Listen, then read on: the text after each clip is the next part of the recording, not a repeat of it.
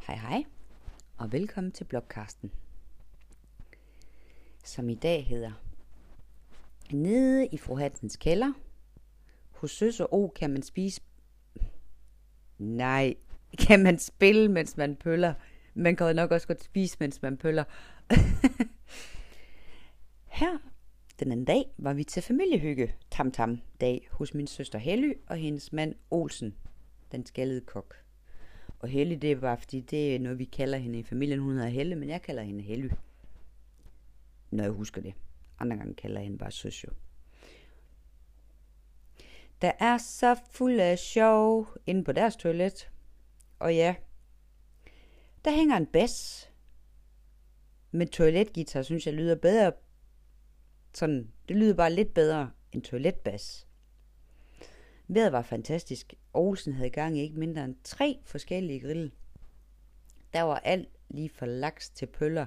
Altså ikke toiletpøller, men grillpøller. Han er selvfølgelig også den totalt bedste grillmester, som jeg kender. Nå, men øh, hver gang jeg kommer på besøg, er der sket et eller andet nyt. Enten har de lige købt et eller flere bælter, eller også har Olsen lige været forbi en musikbutik. Det er vist sjældent, at han går tomhænde derfra. Denne gang lå jeg bare helt flad i grin, da jeg skulle tisse.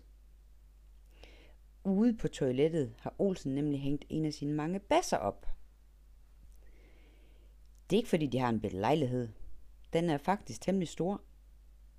Men det er bare det, at Olsen har cirka 50 forskellige bas, guitars og lignende instrumenter.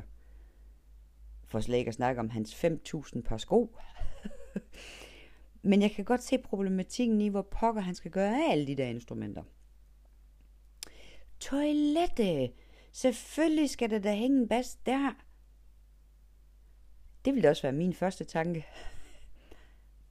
Men jeg tænker, det lyder vel også temmelig kægt at sige til sin kone, jeg går lige på toilettet og spiller.